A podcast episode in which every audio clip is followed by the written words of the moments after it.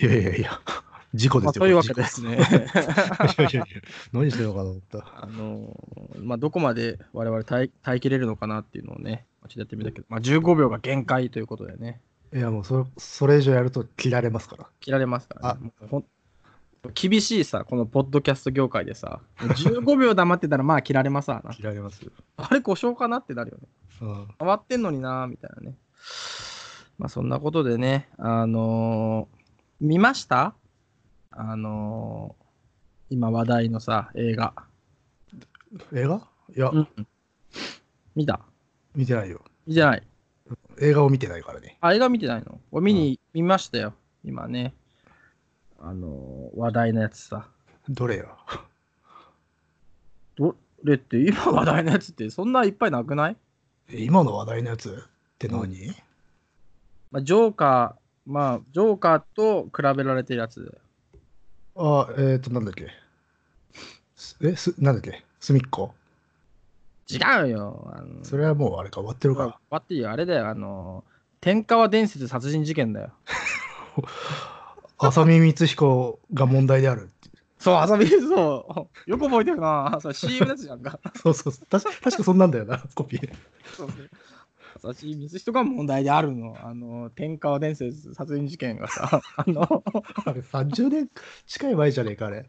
あれね、1991年だから、そうだね、91年だから、もう30年近く前だね。そうだよな。そうそうそう。あれをね、あのー見、見ましたよ。今さ、ほら、ツイッターのタイムラインでも話題になってるさ、あれをね、しかも笑い出したのか。見た見た。えー、あ、見たことある、あると思うけど、もうお昔すぎて覚えてないね。あのね、いや、面白かったですよ。市川崑監督のさ、あの、あ陰影陰影のついたさ、無駄な陰影のつきまとさ、薄っぺらなストーリーにさ、あれは能のやつだっけか。あ、そうそう、能のやつ、能のやつ。うん水上家っていう、まあ、能のね、人たちがこう、まあ、あれでもは、そう、金田一に変わる看板シリーズにするつもりで作ったけど、すぐやめちゃったんだよな。やめたっていうか、 あの、角川春樹が直後に捕まっちゃっただけなんだよね。そっかそっか。そうだった。あの時期か。そうそうだだいだから初めに最後あのエンドロール前にその浅見光彦その第一の事件みたいなことを言ってああ、うんカンってなるんだけど、うんまあ第一で捕ま終わっって第2話はなしまああとはなんかね、2時間ドラマでなんかねお茶を利用すラるオ。ニブスのような感じでうん。面白かっったけどねた。まあ、でもあれか、一応電気中華ものが多いから、まあ、金田一シリーズの後釜っていうのはなくはないのか。まあそうじゃないあとはまあ浅見のキャラクターもなんかさうんこうねんなんちゅうか現代的な近代一っぽいとこもなくはないよねなんか、まあそうだよね。ぬ割ぼーっとと地方行っしたて感。じでね、そうそうう、ん地方行って、ぬぼーっとしてさ。ただギリギリ解決できないみたいな 感じもね。た だ、あの、水戸黄門ばりに権力は使うっていう。そう、権力を使う。そう、そう権力はあんだよね、そういえばね。兄がん警視総監のほにゃららでみたいなさ。あれ、げ原原作は僕はほとんど読んでないから、原作通りなのか知らないけどね。あ、でも俺も飲んでないんだよね。まあ、権力近いんじゃないですか。うんまあ、心に残ってるのは、あの、刑事役のさ、俳優さんのあの、あのよし、わかったってやつね。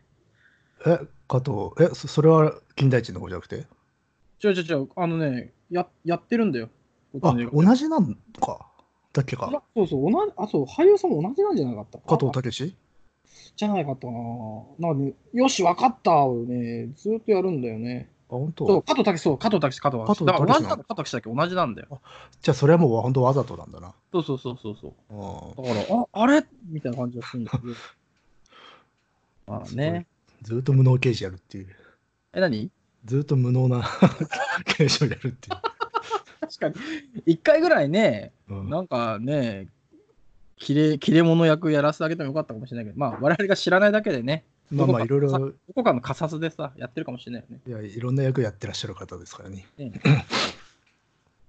あ何何かな何が面白かったかななんかさ、巡査、巡査役がさ、うん。あの、時田藤夫って人でさ、ああ、はいはい。あのー日本昔話。そうそうそうそう、あの人が巡査で、結構初めの方から出てきててさ、まあそれがなんかね、電気感すごかったね。あ、あの声だもんだって、や っぱしそうねあ。の声で、うん。すごかったなぁだ初めね、その、浅見がね、浅見の初めの登場シーンは、だ死んだなんか、つぐみなのかな、まあ、野鳥をね、なんか、死んだやつをこう、持ってるとこが始まるんだけど、うんそう。すると、その、未婚昔話の声の巡査が、おいお前、密漁したろっつって、ちょっとこっち来いっつって、ひしょっぺかれるっていう、あの、あ、出そだんしなんだったか。そうそうえーよかったですよ。なんで今更そんなの見たのかねっていう。あ、あれですよ、あの、アマプラに入っててさ、ああ、入ってるか。あ最近じゃないかな、入ったのわかんないけど、なんかたまたまね、目についたから、まあ、今ね、うん、とにかくジョーカーと比較しとけば、なんとかさ、あ の、そうなるかなと思って。あ、比較できんのか わからんけど。うんいやーやっぱりね、あのーまあ、天下伝説もやっぱ、ひ悲劇ですよ、天下もね。まあまあ、ひ悲劇なんでしょうな。 ジョーカーもさ、まあ、悲劇じゃないですか。もうひ、らしいですね。まだ見てないですけど。やっぱま悲だって劇いうかつなもがりね。まだやってんのか、あれ。あ、どうなんだろうね、まだやってんのかな。うん今そう、天下伝説がトレンドに乗ってるっていうからさ、見てたら、うん裸足の弦っていうのが、 え、何どういうこと いやトレンドに裸足の弦が入ってんだよな。え、なんでわかんねあれなんか関係あるっけ今、今の時代と。え。やっぱり、やっぱジョージョーカーに並ぶ、あ、ジョーカー並ぶね。まうあ、んあんまり、でもね、正直、裸足のゲームは茶化せませんよ。ちゃかせ、ちゃかせないけどさ、あれってさ、反戦じゃなくねいや、まあ、それ、あのね、あの、野木さん、それね、その、裸足の限界がなかった、なきゃね、話し尽くせませんよ、裸足のゲームはね。確かに、そうそうそう。あの、枕としては使えない。 確かに。まあまあ、いずれね、いずれね。いずれね、はいそうこの反戦じゃなくないっていうことに対して、あの多くの人が、えそんなことないだそろうそうそうそう。思ってるかもしれないけど、のあねあるんですよね。そうそう、野木君、そのね、言葉だけで枕使っちゃってね、危ない。やばい。ね、危ないですね。でも、それは伝わってほしいね。そうね。まうんあ、あのーそれはちょっとやるとして、そう、あの、天下伝説俺ね、ぜひ言いたいことがあったんですよ。そんなね、いいんですよ、ジョーカーがどうだとかさ、写楽せいことはさ、いちいち比較すんじゃねえ、バカ野郎っつ って、あの、メーでやっといて。天下伝説言いたいことがあったのよ。あの、天下伝説ね、その、まあ、アマプラに言いたいことでもあるんだけど、あのーさっき言ったさ、まあ、浅見光彦、光彦光彦かうん。最後の事件でカンってなって後にあのアマプラ終わりなの要はさエンドクレジット流さねえのよあいつだかあ、そうなんだ。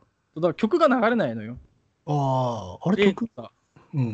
かあのー天川伝説殺人事件」っていう曲がさあるあるじゃんあるね。 CM でも使われてるあれがね流れないのあれかもしれないね。なんか、権利権権利権利的的な問題なんだろうね。だって普通はエンドロールまで流すじゃん。へそうそうそうだけどねカンっつったらパツッと切れてえなんか、犬神家も見ますかみたいになってて、え いや、むしろそのエンディング聞きたいがために、ちょっと頑張ったとこもあんだけどな、みたいな思ったけど。あ、そう。多分なんか事情があるんだろうな。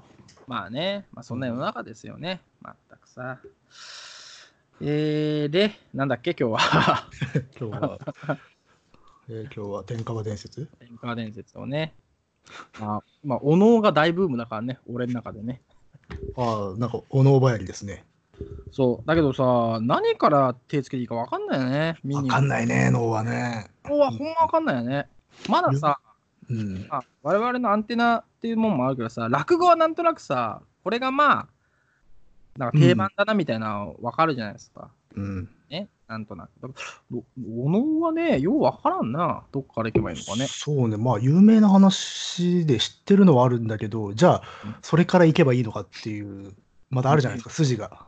そうそうそうそうんねえなかなかねまあ来年はねまあなんかそれ行ってみたいなとは思うんですけどね僕は、あの、なんだっけ、100万ほうあ100番見たいなんか有名じゃな見いたいなとは思ってるけどね。なんかさテレビでも100番をやらない100万。ちゃんとか100万かうん。はやるかね、わかんないけど。うん。 まあね、えー、天川伝説殺人事件を見て、えー、お能に目覚めた、えー、堂本でございますけども、そうです か。随分と、まあ、いいいいとは思うけど さ。いや ねえまあさ、このとにかくさ、あのー 。まあやりたくないわけよ、落語をね、落語会読書会はさ。前しか回もも。今回、ちょっと正直一番難しいのかもなって思った。これ難しいよ。だってさ、まあ、なんだろう。今回の話がまあ全体100だとしたらさ、うん80は枕じゃねえかよっていうさ。 枕だし、ほ本編もうん。何とも言いようのない話だし。そうなんだよね。うん。まあ落語ってのはこういうのあるよね。そのさ、奇想っちゅうかさ、うん。なんともこう、ね、単純なお笑いっちゅうのからね、だいぶ、うんまあ、読むと特にね、離れたような感じのね、するね。そうですね。あまあり今ます日、今日は何ですか、うんなんですか今日は、今日のお題は何ですか、あ、今日のお題ですかえっ、と、うん天川伝説殺人事件っていう、ね、と、話の源と、私の言動っていうね。まあ、頭山だよな。玉山ですよ、今日は。うん。しかも、えーと、今日ははい。肖像版ですね。そうです。えっ、と、まあ、林家正蔵さんね、えー、1895年、えー東京生まれ、えー本名岡本、これ、よしって読むのかね。岡本、あ、よしなのかな、これ。ねえまあ、三代目園遊に入門し、えー福吉、ね、っていう名前になったのがね。で、四代目円蔵一門に移り、円楽で真打ち。あ、円楽だったんだ。うーん。えーで、さらに4代目古参一門となり、えー、バラク。えー、1950年、え8代目正蔵を襲名。最晩年に、まあ、彦六と変わります。三遊亭だったんだ。ていうかさ、結構映ってないこの人。正蔵さん。こんなもんかね。こんなに映るもんかね。昔の話からそうなのかな。ねえ、なんかあんまり今、今っていう、まあそこまで事情知らないけど、あんま映るっていうイメージないけどね、ポンポンね。名前は変えたりはするだろうけど。まあ、で、まあ、1982年、没ということでね。う、うんんまあ、正蔵さん八代目っていうことで、まあ今、正蔵さんってのは東大ってのはいますけど、あの人ではない人で。 ああ、えっと、なんだっけ。あのキャッチャーキャッチャー、キャッチャーでしょあの発想と同じっていうね、我々ね。失礼すぎるっていう。キャッチャーの方ですけどね。であも、あれはまあキでャもッチャーすごい良かったけどね。すごいし、うん、人ですけど、でもまあやっぱ肖像と言われれば、この人になりますかね、この名人と言われるのは。う。うんんなんかね。あのさ、これはね、あの、最近ななんか映画見た最近、最近見てないですけど、なんか見ました。まあ天川伝説殺人事件っていうの がそんなに嫌か。だってさ、しかも頭山あんた選んだんですよ、これ。私なるんでしたっけ頭そうですよ本当面白くてね。うん。結構最初の方に出てきたんだよ。頭山がいいなっつって。で、頭山好きなんだよ。でもうさ、ん聞いて好きのとさ、あの、それについて喋るのが好きっていうのはさ、野井くん、またこれ全然別の話なんだよ。いや、それをあやあえてやろうじゃねえかっていう。あ、そうか、そうか。いや、これはでも本当にむずいですね。まむずず、い。うん、まずね、頭山自体が死ぬほど短い話であるっていう。そうなんだよね。しかもなのでこれ特にさ、長くしてないんだよね、この頭山ね。アレンジもしてはいる、アレンジしてはいるんだけど、それでも長くないので、あの、うん数ある小話を列挙して、その中の一つとして頭山をやってんだよね、この正蔵さんは。そうね。だから、こう、いくつか複数の話が入っちゃってんだよな、この中にも。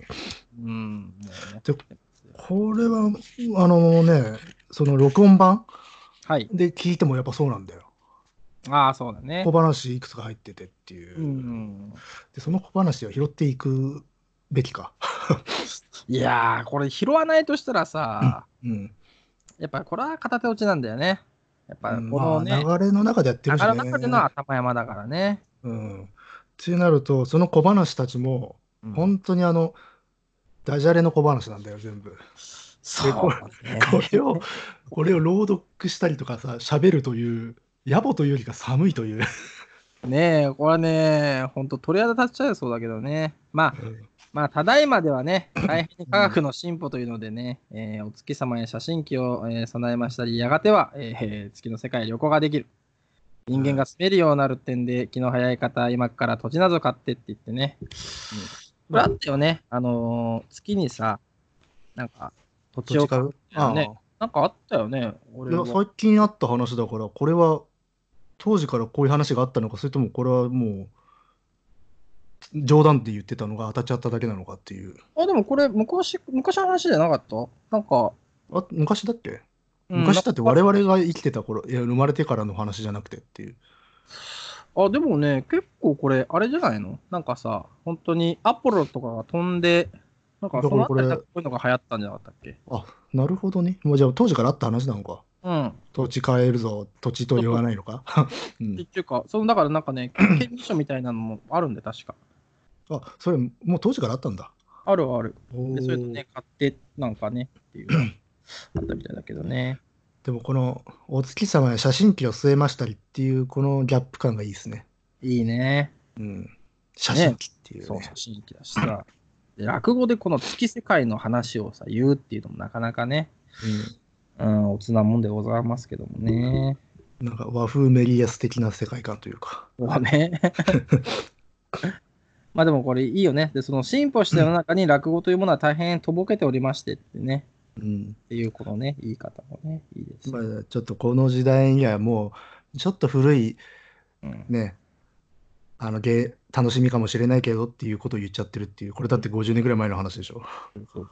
うん、まあ、だけどね、えー実に取材が広くございまして、えーあらゆるものを話に取り入れておりますとね、まあ、言ってうる。ん、この辺はね、やっぱりね、どうだ、落語、いやすごいぞと。まあ、そういうこそとでうこれだからなんだろう自然な枕から入っていくんじゃなくてちょっとこう落語にはいろいろなパターンのお話があるんですよっていう体で小話をいくつかやっていくというね。思考なんですね。もう、もうこれはどうしましょうね。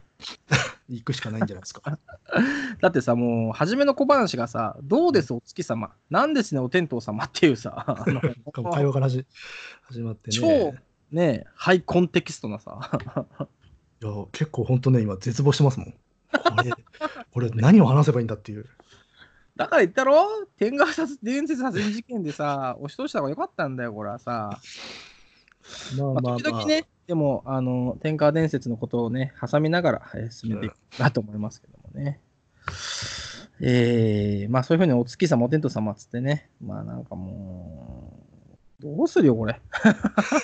まあお大月様とお天道様が会話してんだね。会話してんだな。会話してんだよ。どういうシチュエーションかっていうのはまあ置いといて。うん。ででこうやっうん。ううんん、こうやって名所戸籍を渡り歩いてる手ないい心の持ちでのものでござんすね。雷様はどうだねと。雷様もいると。カメラ様もいるんだな。あなるほどね。えーだからお月様とお天道様と雷様が、あのか名所を巡って観光旅行をしているという。うん、なるほどね。。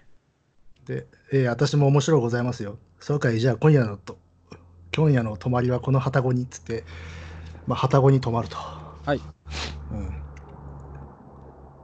うん、で、えっ、と、一軒の旅籠に泊まりまして、明くる朝になりますって、えっと、神雷様だけがお酒を飲んじまって、うん、これ、最もゴロつきでございますから、あんまり身持ちが良くないので、こんなんになって寝ちまって目が覚めてって。で、このゴロつきっていうところで、人笑いですか、野井くんのね、人笑いですかっていうね。まあ、ことはあまりあましまあたがゴロゴロゴロつきがシャレになってると。まあ、そのゴロゴロなるからってことなんでしょうけどね。そうそうそう。と、あとはちょっとこう、あんまり生活態度がよろしくないという。うん。うんね。で、えっ、と、で、雷様はあ後で一人で起きたら、もう二人がいない。お天道様、お月様はもういない。それで、おい、女中さんを呼んで、おいおい、女中さん。はい、なんでございます。俺の相棒はどうしたいって。なあん、だなんだ。お月様とお日様でございますか。もうお立ちになりましたよ。ふーん、月日の経つのは早いもんだ。もうここは二笑いおー。おーすごいですよね。うんいいぞいいぞ。まあまあ、月日の経つというね。はいはいはい。むしゃれでございますよね。ああ、そうかそうか。いいね。で、女中さんが、ところで雷様、あなたはいつ頃お立ちになりますうん。うん、俺はこうなったら、もう一眠りしてな、夕立ちにしよおお、すごい。う。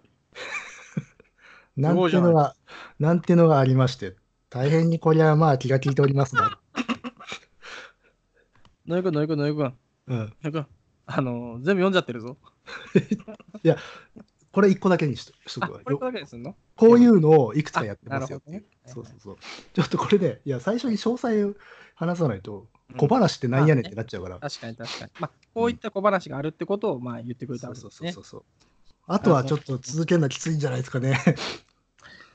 まあ、そういう意味ではね、あのー天川伝説殺人事件だっ たらあのー主役の榎木隆明さんがさ、いるじゃないですか。ありますね。あれのね、なんちゅうのかな、こう、演技してんのかわかんない微妙な演技がね、あの、よかったね。ああ、あの人、そういう変な演技するよね。あの変なっていうか、あの、そうなんぼーかっとした。そうそう、素なのかさ、うんなんかさ、演技なのかわかんない、微妙な、本当に微妙なさ、うんラインをつくような、あの人ね。あだから何考えてるかよくわかんない役っていそうう。全然わかんない感じね。出たかあれらねね。そうそう。あれよかったね。まああとはあれだね、若き日のね、あの伊藤四郎。まあ若くねえんだけどさ、あの頃もすでに。おいどうすんだ、これ。おい。 え、何がいやいやいや。えー、次は、なんていうのがありましてっていう。で次もまあ、あれか、た立つっていう言葉にかけたあ雨物の、そうだね。夕立ちの立つにこんなかかってんだよね、多分うね。ん、竜あれ、竜だね。そうそううんこれもやりますかおやるかい。ああ、いいね、いいね。えーと、あ、えー、夕立屋さんという人が現れましてね。夕立ち屋さん。これはすごいな。夕立夕立って言ってねでこう人がね面白がってこう呼び止めたとで、うん夕立屋というくらいだから雨を降らすのかいっつったらその人はもう望み通りに降らせられると、やべえな。それでじゃあその人はとりあえず500問払って500問だけ降らしてくれっつって「へいかしこまりました」でそうしたらやがてザーッと雨が降ってきたとえ、それはどういう仕掛けなんだいわかんない、ああ、そうか、そうか。でこんな夏場にこんな雨降らして涼しくできるんだからおお前さん冬もあったかくあったかくできるんじゃねえのかいって言ったらおうあそれをできるのは私のせがれでございますおうああ、なんだろうな。せがれがいいんだね。と、うん、それはこたつですっていああ、これはやられたわ。う、うん、こたつあの子供の竜と書いてこたつそうだな。よし、頭山行くか。まあこういうのがえっ、といくつなんだこれこの次、カッパでしょカッパだね3個あんのか。でまあ、もう、うん、まあ、あと 2, 2個ぐらいうんあんのかな。まあ、全部で4つぐらいあんのかね。そうそうそうで特に関連は最初のやつはまあこう雨つながりそうそうそう。で一応そうか頭山も雨出るっちゃ出んのかまあ、出るっちゃね、頭にたまりますからね。でもそんなに関連はなくてっていうう、ん。うんまあ、だからやっぱりね、うん、やっぱりやっぱりですよ。まあ、ごくケチン坊な人が ね、まあ、さくらんぼ食べちゃったと。ね、ここから本題に入ります、うん本題というか頭山の話に入ると、うんまあ、さくらんぼね。さくらんぼってさ、なんか、でも偉そうな食い物だね。江戸の人も食ってたんだね、さくらんぼね。まあ食ってたんじゃないですか。なんか、うね、高級品なね、イメージありますけど、さくらんぼってだね。あの霧の箱に入ってたりするよね。ねそうそうそう。特になんかさ、アメリカのチェリーみたいなやつなんかね、あのーまあ、安く食べれますけどさ。いでもわゆるこのさくらんぼって高いよね、今ね。でもちっちゃい子供からするとアメリカのあのチェリーの方がね食い出があっていいんですけどね。あ、まあ、そうもそうなのかもな。あとはあのほら黒くていいじゃん。ああ、そうね。あと、あっちの方があのー酸味があったりしてね。アメリカザリガニの方がさ迫力あるみたいなさ。えー種ももったいないというので、えー一緒に食っちゃったってね。やっぱまあ、こう、ケチンボだからね、さくらんぼ一緒に食べちゃった、種ごとね。その種がね、腹の中で、えーこれがいいんだよな。体内の温かみでもって、そうそうそうついに育ってしまった。そ体の内理屈のよ温ね。かみなんだよな。これがねあるとないとじゃ結構違う。いやー、違うと思うね。やっぱうん体内の温かみでね、ついに育ってしまってっていう、このさ、なんていうのかな。科学だよね、もは やね。科学と見せかけた何かっていうね。あのこれはね、SF だと思ったね。うん理屈がねあるもんだってさ食べちゃってたださあの生えてきましたじゃあさじゃあまあただそれはのね。あただのよた話っていうかヨタ話体内の温かみでもって生えちゃったらもうこれは SF ですねもうあれだな苦し紛れにわけわかんないところを広げようとしてるな。うーんまあねあの天川伝説殺人事件だとさうん。もうこれ言うのもしんどくなってきたね。もうしんど天いね。下伝説聞いてるのもしんどいね。 でしょ ?UFO はもっとしんどいんだから、これはね。じゃあやめたらええかな。 まあまあまあまあ、育ってしまったよ、種が。種がそれね。で、体の中で芽が出ちゃうと。まあ、体っちゅうか頭ね。うんあいや、芽が、体の中で芽が出て、それが成長して頭突き抜けてきちゃったっていう。あそうねでそれが木の幹になって枝を広げて、えー春になりますと見事な桜の花が咲き始めましたっていうね。さあ頭から桜の木が生えちゃってる人の話と。ねえ。なんかそんこなれ人いないのかな、うんいないんじゃないですか。 なんか漫画のキャラでそんなにいないっけハタボもちげえしな。旗棒は旗が刺さってるからな。花かっぱがそうじゃないわかんねえ。なんだそれ。あの、三ちゃんでやってるよ、花かっぱっていうや つ、ね。わかんねえ。教育テレビか。でもあと、これ花ね坂天使てんてんくんもそうじゃないて昔ジャンプでしたやつ、それ。そうジそャうンプじゃそうねえ。か。ジャンプジャンなプん。かあっジたャよンなプで、じょうろ頭にかけると、才能の花が咲くっていう頭にね。そう、なんだっけわかんないけど。あの、昔ね、志村けんだったかなのコントで、スイカができちゃったあありのました。ほうほありうましたよね。スイカほら、あの、バーッと食うじゃない。早食いね。はいはいそしたら、体の中にスイカができちゃって、もうはいはい、トイレ行ったら、スイカがゴロンゴロンゴロンって出てきたり、あとベッド、起きたらべ布団の中がスイカだらけだったりとかっていう、おー。これはもう、ライターが完全に頭山から取ったんじゃないですか。たまあ、発想一緒だからね。ねうん。っていうのを、頭山初めて知ったときは思い出しましたね。えなるほどね。それって、あれ志村けんの大丈夫だ大丈夫だか OK ドリフかね、わかちょっとそこは曖昧なんだけど、うん夫見た記憶はあるんですよね。なるほどね。うん、まあでもあれか、世間的に頭山が知れ渡ったのはやっぱしアニメーションだよね。まあ、世間的、 世間は、 あれ見たかどうかわかんないけど、我々はね、まあニュースにはなったからさ。あうっんたっけ、あれ、あなったのか。まあ、あれだなっんですてアカデミー賞を取アってカますかデミらーね賞だもんね。短編アニメーション。まあまあそんな感じでいきなりのっけからすげえ始まりのこの落語ですよ。まあね。うん、で、えーもういきなりね、会話が始まる。これさ、奉還っていうのは何なんだ、奉還っていうの。太鼓持ち。太鼓持ちでか。やっぱそうっていうのね。まあ落語は太鼓持ち、ほんとよく出てくるからさ。あ、そうだね。だが、一個持ちが。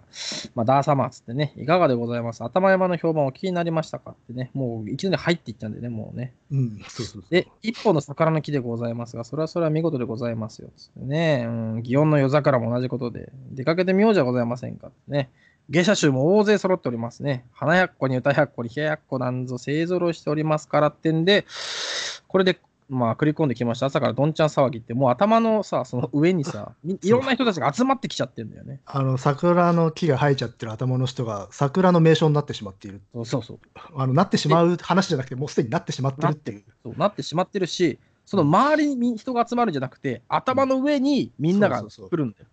これねだからねこの話の大問題はサイズ感なんですよね、そうそうそう。うん、だからなんかね、その、ん来てる人たちはもうなんかもうち、まあ、主観がどっちにあるかによって 全然違うんだ世界が変わるってい変わうったん点だでけどこんなね 本当にアグレッシブなね話じゃないですよね。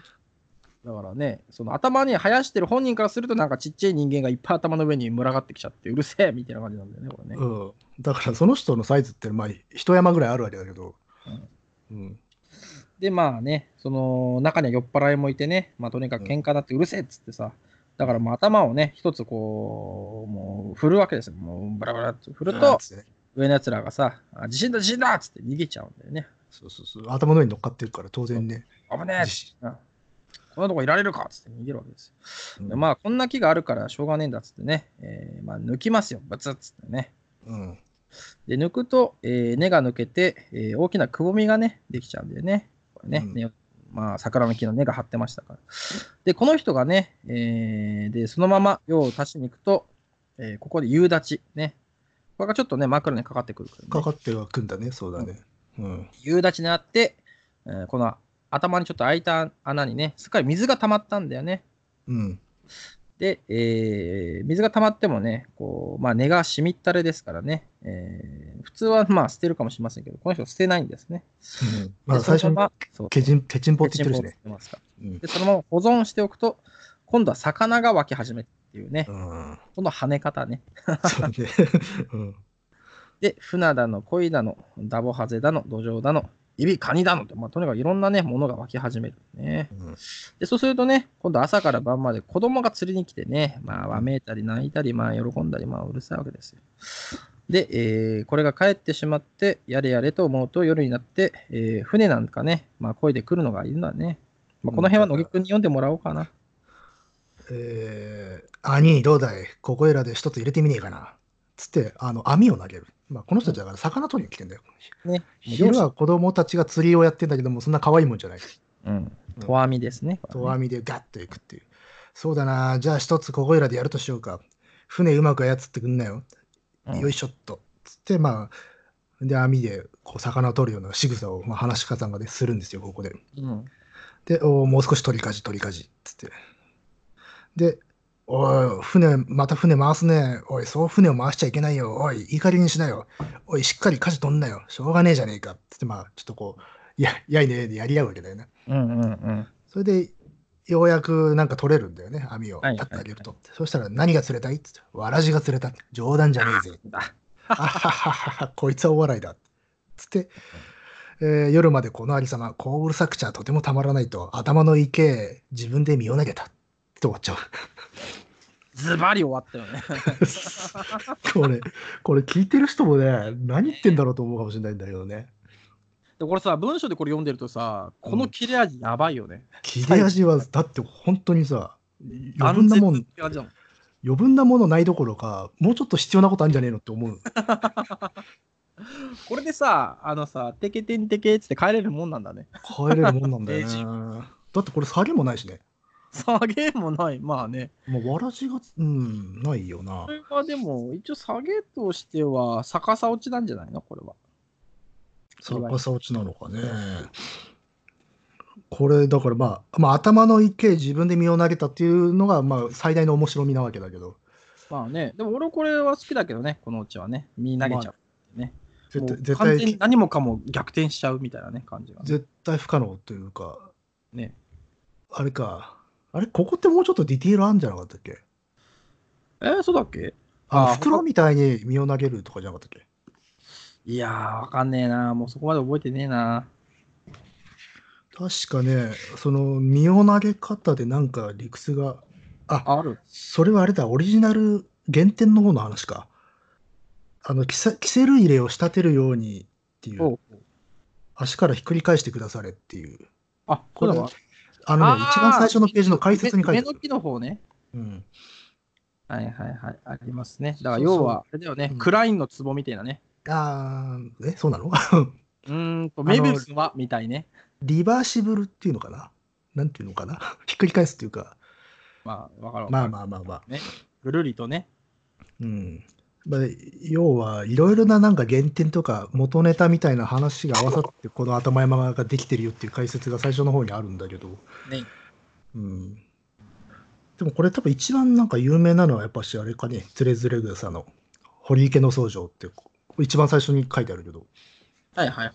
これはねあの僕もこれ同じ話似たような話だなと思ったけどつれずれくさんのそうそうそうはいはいはいはい。あ、多そう分元ネタなんだろうなと思うんだけどね。えー、堀池の僧侶はどういう話なんですかこれはね、あのーえのきか、それこそえのきだよ。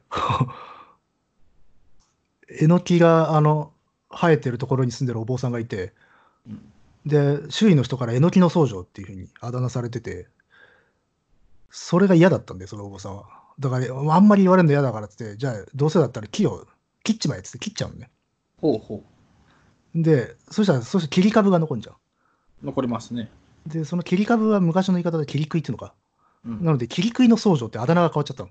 あらもう、それはどうなんですで、それも嫌になっちゃって。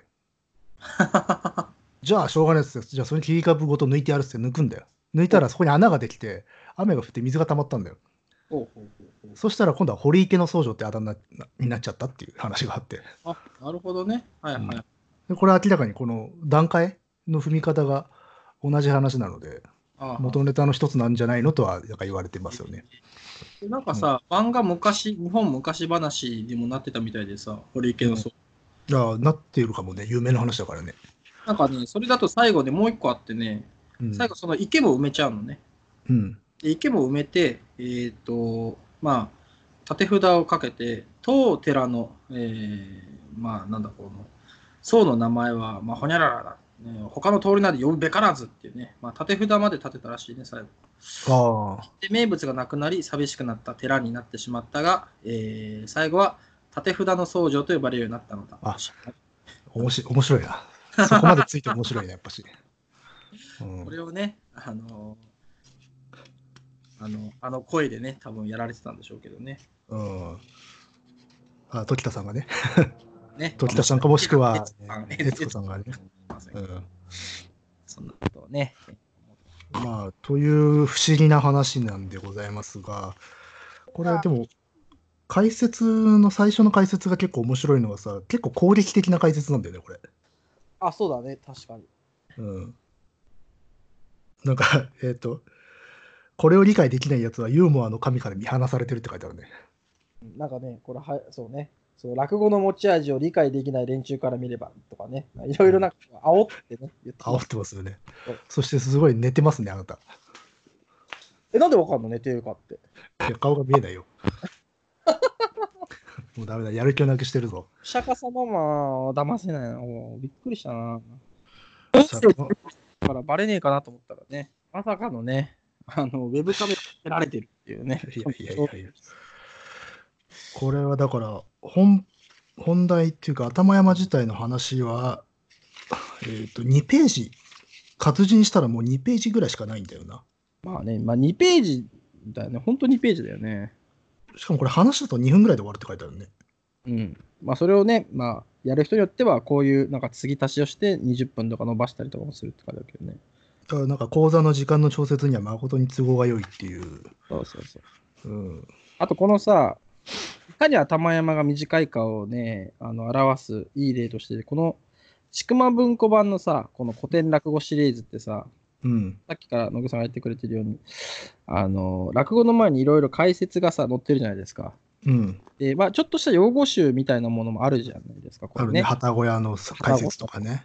そう。うんこれ全部さ、今回のさ、まあ、解説2ページ、今日あるけどさ、うん、全部枕のさ、解説だもんね、これね。そ最う後 そまうでそう。まあの、頭山自体の情報は皆無っていう。なんもないんだね。でもって、この解説ページのが頭山に長いの で、そう、解説ページの頭の方が長いかうら。んむしろ解説を読むのが筋じゃねえかってなっちゃう。まあ、解説はまあ面白いけどね、でもそれこそ竜とかカッパまで書いてあるからね、そう、もう、ね。それはわかるだろうっていうそうね。シリコだもん。まあだからちょっとこうこう、あれかな、書き手もちょっとこう、あぐねてる部分があるのかな、これは。うん、まあね。まあでもさ、とはいえやっぱり、この肖像のさ、なんかこう、うーん、まあ定番なのが、い一番目に持ってきてるから、なんかさ、うん、よくやってたのかもね、講座でね。もしそうかでししたらょうね。実際、あのね、聞いても、うん話聞いても聞けるからね、今、我々はこんなガタガタになってしまったけど、これはね、あもう我々が素人だからっていう、そうだよ話で恥ずかしいです。本当にね。ちゃんと聞けますからね。聞けますよ、これは。でも何が面白いのかって言われると確かに難しいかもしれないな、聞いてても。え、まあ、それがわからないのはやっぱりユーモアのさわ、神から見放されてるんでえーすよ神から見放された、ね。 うんあまあでもこれちゃんと一番初めにさ、肖像師のお箱であるって書いてあるもんね。うん、まあお墓なんでしょうね。あ実際だって頭山でさ、この、ちくまでよちゃんと読めんのってこれだけじゃないの他あるまあ、これだけだね。いや、だよねこれだけじゃないかな。もしかしたらこの名前がついてない方になんかあるかもしれないけどね。落語、名ああの古作戦典、古典をチョイスしたやつね。そうそう、春夏秋冬に分けてるやつとかさ。あれはちょっとね、辛いんだよな。まああれそわかん汚ないいから。そうそうそう。そううん、か再構成してるから。だからね、ちょっと辛い、ね。まあ、結局あれだよね。乃木さんがさ、ああの、楽団の時も言ってたけどさ、まあ聞いてくださいと。いや、これに関してはね、ちょっとね、あのーラクダに関してはちょっと気をよくしてたんですよ。あ、意外と喋れるなと思ったんですよ。そうでしょ喋っ楽た団んだとそう思いったや喋れるし、もうもっと言えばね、俺もっと喋れるな、楽団について喋りたいなぐらい思ってたもん。思ってたんですよ。で、今回頭山でね、ほんとくじけましたよね。くじけた。もうね、あ のー、豆田が怖い。俺は豆田が怖いよ。豆だ田からはでも本当ねちゃんといけるんじゃないですかね。いやー、豆だ怖い。ずっと豆だ怖いっつってるとさ、誰かがね、窓から豆だを投げ入れてくるから さ。それをね、こう、あー怖い怖いとニコニコしながらね。ニコニコしながらあの食べてですね。 まあ、そこでやりたい。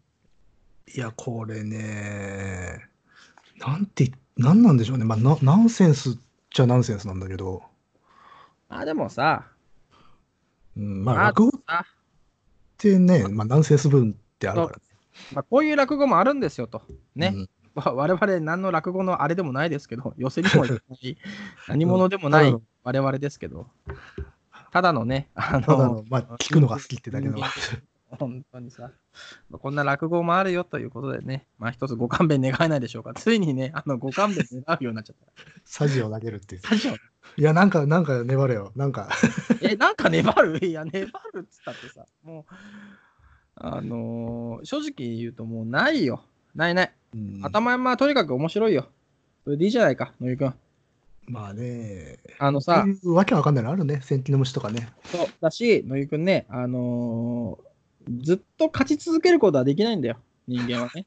わかるかいいやいや、今勝っまてるでつも今りまもで君の、待って、今まで君のラジオ人生は上昇ね、間違いなくさ、あのーいやそんなことない必ずサッカーで言えばチャンピオンズリーグに出るようなさ、あのラジオ人生だったかもしれないけど、こういうこともあるんだよ、手手ひどくね、あの痛めつけられてしまうね、返るうちに会うというね。いやいや、か勝ってる気もないし、勝つ気もないんだけど、せめてマウントに上がりてえだっていう。あのさ、マウンドに上がるのも大変だよ。あのさ、野球だってさ、みんなマウンドに上がりたいわけだよ。ね。PL 学園もさ、あのーもう今はねえかもしれないけど、なん全国何百人 とさ、とい地や区ともさ、もう強いやつが集まってきて、上がれるのは本当な一握りですからね。そういうことをじねゃ。えあ、ーわかりましたよ。うんじゃあ、ディテクティブお願いします。やっぱりこれね、あのーおかしいと思ったんですよ、そもそもね。うん。あのーさくらんぼがさ体の熱で生えてくるわけねえじゃん。おお、だろさっき、さっきあれだな、サイエンスだって言ってたな。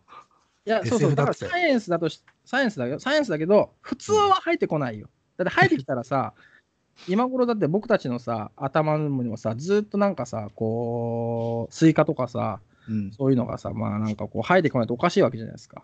でしそょうそうそうやって脅かされてるんだ、ちっちゃい頃。あそうかもしれないね。うん、種食べると生えてきちゃうよっつって。で、結構、ま、真を真に受けてたよね。あ真に受けてたのううちっちゃい頃受けてたよ。へあと、志村けんの例もあるしさ。じゃあ志村けんのせいなんじゃないのそのさトラウマは。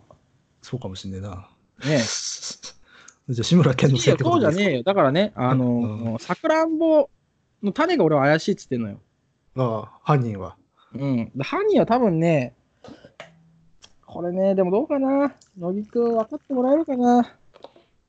あのー今さ、おうまあ、その、考えながら。医療医療の世界もさ、なかなかこう、治験中のも大変な時代ですよ。ね。やれ、人体実験だとかさ、 あそっちの知見ね。そうそう、治験、治験。治す剣、剣なやつね。私、これ、あのーシャンプーとかもさ、目に入ったら、なんかこう、痛くないようにさ、動物使って実験とかするじゃないの。うん。それに対してなんかいろいろこう言われるでしょギャーギャーギャーギャーね。まあ、いろいろね。だから多分ね、あのー未来のそういうエーザイとかが考えたんだと思うよね。うんよし、終わろだから結局さ、勝ち続けることはできないんだよね、人間はさ。う。いやなん、なんで頭山選んだんですかえ、頭山が好きだから。いや、もう、しかも結構、あれだよね、勇んでましたよ ね。 いや、勇んでたよ。昨日ぐらいまで。 うん。いや、昨日っていうか、ずっと勇んでる。今も勇んでるけどさ。本当に。いそう、ひどい別に。い や、だから、なんか勝ち筋が見えてんのかなって思ってたんだが。やいや、ないないないない。だってさ、本当勝勝ち筋が見えてるさ、勝負ほどつまらないものはなくないかいまあ、そりゃそうですよ。そりゃそうなんだけどさ。でしょだって前回のラクダとかさ、何が面白かったかって言えばさ、勝ち筋がない中やったけど、落語ラクダ面白かったねっていうのがさ、やっぱ良かったわけじゃないですか。よあの読むっていうことでもう面白いものだったってそいうう。そうそうそうそうそう。うん、今回ね、うんうん、 いや、やっぱこれ、うん、やっぱ落語強えなと思ったね。落語が強い。ああ、やっぱすげえなっていすう。ごいよ。だってさ、要はだってさ、今までやった怪奇小説もさ、うん。まあ、あとはなんだ、まあ、星新一だ、まあ、ミステリーだとしてもさ、うん、我々にさ、解いてもらおうっていうさ、なんかスタンスがあるじゃないですか。ありますね。うん。でしょうん。頭山にはそれがねえよ。それがね、ないんだ。あの、取り付く島がねえよ、こいつにはよ。うん。怖えやつだよね、頭山はさ。だからもうか完全に合気道の世界になってるんですよね。もうね、相手だし、なんかね、なんていうのかな、無面目っていうかね、のっぺらぼうああそうね。なんかアノマリスな感じね。うん。まだね、ラクダにはまだね、我あ々、ったそね。うなんかここ登っていいよみたいなポイントはいくつかあるじゃないですか。あああれいにやは、ねだから、正直、だから、ラクダと頭山では、共にこれはきつい日本だなと思ってたんだけど、頭山は本当に、なんか、うん、オーソドックスだったよ。ないない。 そうねないね。もうツルツルのね、大きい卵に登ろうとしてるようなね、もう,、もうなんかね、怖いよ、頭山は。うんあそうそうあそうあオーソオーソドックスな、えっ、と、ラクダがオーソドックスで、うん、まだオーソドックスだったわっていう。そう頭山はもうちょっと超えてますね。そうね。なんか、落語の基礎の中でもさ、頭山ほど手がかりがないものもないんじゃないのこれは。これってさ、あのね、我々のようなハンカツは分からんのだけど、クロと筋では頭山ってのはどういうふうに扱われてるんですかね。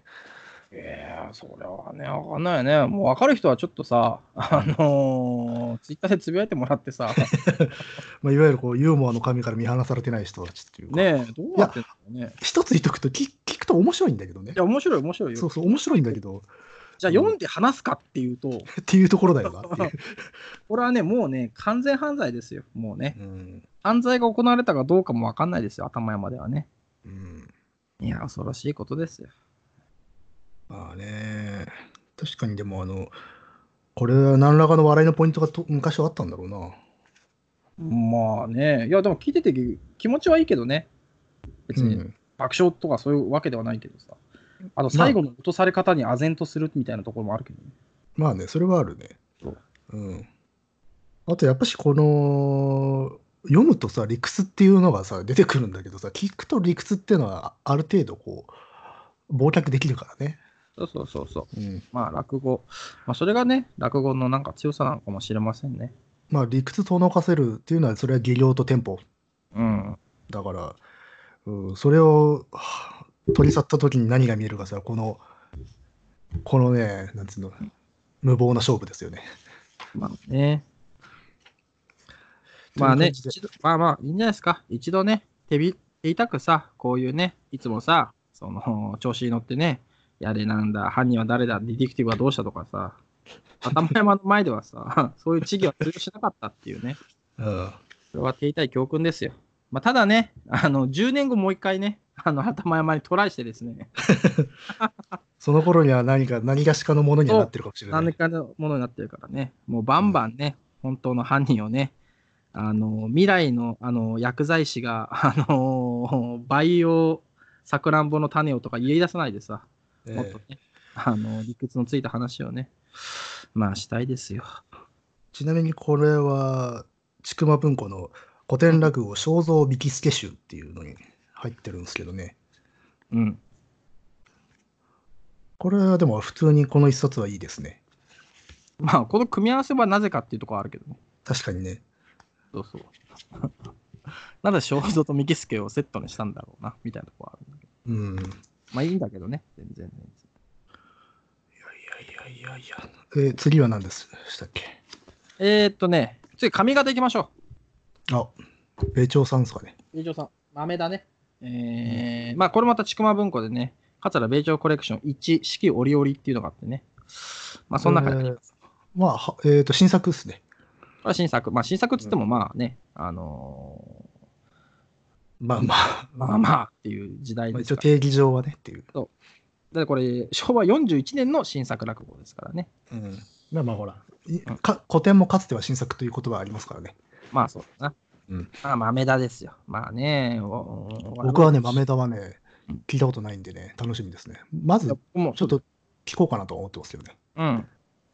まあ、聞きたいと思いますけどね。えー、頭山とね、まあ、2連敗は避けたいなっていうところはありますよね。。ありますよね2連敗したらさすがにちょっとね、あの、ポッドキャストはちょっとしばらく、あの、やっちゃいますけども、さあ、どうなるのか。えー、まあ、ぜひね、もう一度、うんこれに懲りずにですね、あねの次は豆田でしょその次はだって、新潮さんそう、最後慎重です。新潮の外さない。ですからね。ちょっとまあ何やんだっけね、身長の何やんだっけ抜けスズメじゃなかったあ、そう、抜けスズメだ。抜けスズメね。抜けスズメもね、え抜けー、スズメはまあまあ、スカッとした話ですよね。まあそうだな。まあ、あとちょっとあの、あれ、サルスベリにちょっとに通じるものがあるのでっていう話をしようかなと思いますけど、まあこれは本当でもさ、本当ドラマだよね、これはな。抜けスズメはねち。ょっと感動するしね、最後ね。ねこれはうまいっていう感じで。いやー、ちょっとね、ちょっと2回戦目が強敵っていう、もうマッスルタワー2回でもう敗北っていう、そうね、これはなかなかね、あの、ブルース・リーだったら、あのー大丈夫だったんですけどね。 あのと、あの塔なんだけど、なかなかね、手強かったですよ。じゃあ、 まあ、そんなことでね、あのー皆さんもね、えー負けてもなんとか頑張ってね、 あのー次へね、 えー進んでいただきたい。そういう思い。 そもそも負けなのかっていう話だけどね。 あ、ほら、敗北だと思うけどね、 うんいうルーズだと思いますけど、まあ、若干ね、あのー天川伝説殺人事件のおかげでね、あのいや、全然おかげじゃないけどね。ー10分ぐらいはね、あのごまかせたんじゃないですかね。ごまかせてないだろうよ。いやいやいや。じゃあ、まあ、気になった方はね、えーぜぜひ、ひ、い、いずれ、はいいずれ内田康夫会があるかもしれない。内田康夫会ね。 まあそうね。全然関係ないけどさ、うん落語終わった後ってなんだっけえっ、と、まあ、会計小説傑作集2だけどさ、うん。もうなんかさ、あのー、ドストレートな名作をやってみるっていうのもありだよね。ドストレートな名作。つまドスり、トエフスキーとか。それなそれだとな長そうだからさ、あのー、芥川龍之介とかさ、ああ、いいんじゃないですか、短編を読むとね。太宰治とかさ、ああ、文豪をね。文豪、そう、文豪をやるっていうね、確かに文豪やってないね。でしょ意外と、まあ、あのー、僕やってないねって。語弊があるかもしれない。語弊があるけど、いや、みんな文豪ですあけのど。みんな、皆さん文豪ですあの。いわゆる戦前のねっていう。そうそう、戦前の、いわゆるなんかさ、教科書系ね。教科書系っていう言い方があるかわからんけどまあちょっとそういうのもね、まあ、やって確かみにたい。ね。芥川は僕結構好きでしたからね。あ、そうだね、野木さんそう言ってるもんね。うんまあ、あの、そこら辺で1、2本やってみてね、ちょっとね、あの、ポッドキャストを跳ねさせようかなっ ていうね。はめんのか。 いやー、わからんな。いや、ベストセラーやれよって話でしょ、だって。ベストセラーだとわかんねえよ。今何がベストセラーなんだろうね、そもそもね。わかんねえ。うん早くね、村上春樹さんが新作出してくんないとさ、ベストセラーが何だかわかんないよね。確かにベストス、もう村上春樹しかわかんないもんな。わねえあとなんかあんのかな、ベストセラーののって。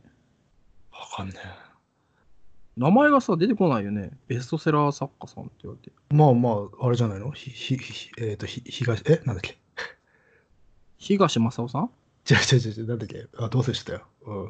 ああ、わかったわかった。ミステリ東ーの、東の敬語東と野か、圭吾からか。とかあああいうやつじゃないですか。あああ、でも長そうだな。まあね。 しかもミステリーの話ってやっぱし、うんちょっとあれだよな。あの、ネタバレだからね。ネタそうネタ結局ネタバレしちゃうからね。 そうそうそうそう。難しいよね。そう、俺もこの間10巻巻読んだけど、ネタバレになっちゃうしな。そうそうそうそう。まあ、ネタバレしますよっつって、もう、デカデカ掲げてやるなら全然いいけど、まあ、僕もそういうネタバレのお話ってよくしてますからね。あ、本当にうんあ、でもね、わかんない。今日だってね、頭のネタバラシしやがってっていうね。まあ、確かにね、え、見慣れちゃうのっていう話だからね。ねえ、そうだよ。信じてたのに、みたいなね。うんあもうそんなこと言ってるとね、でも意外と1時間経ってますから、もうね。半分ぐらい中身なかったですよね。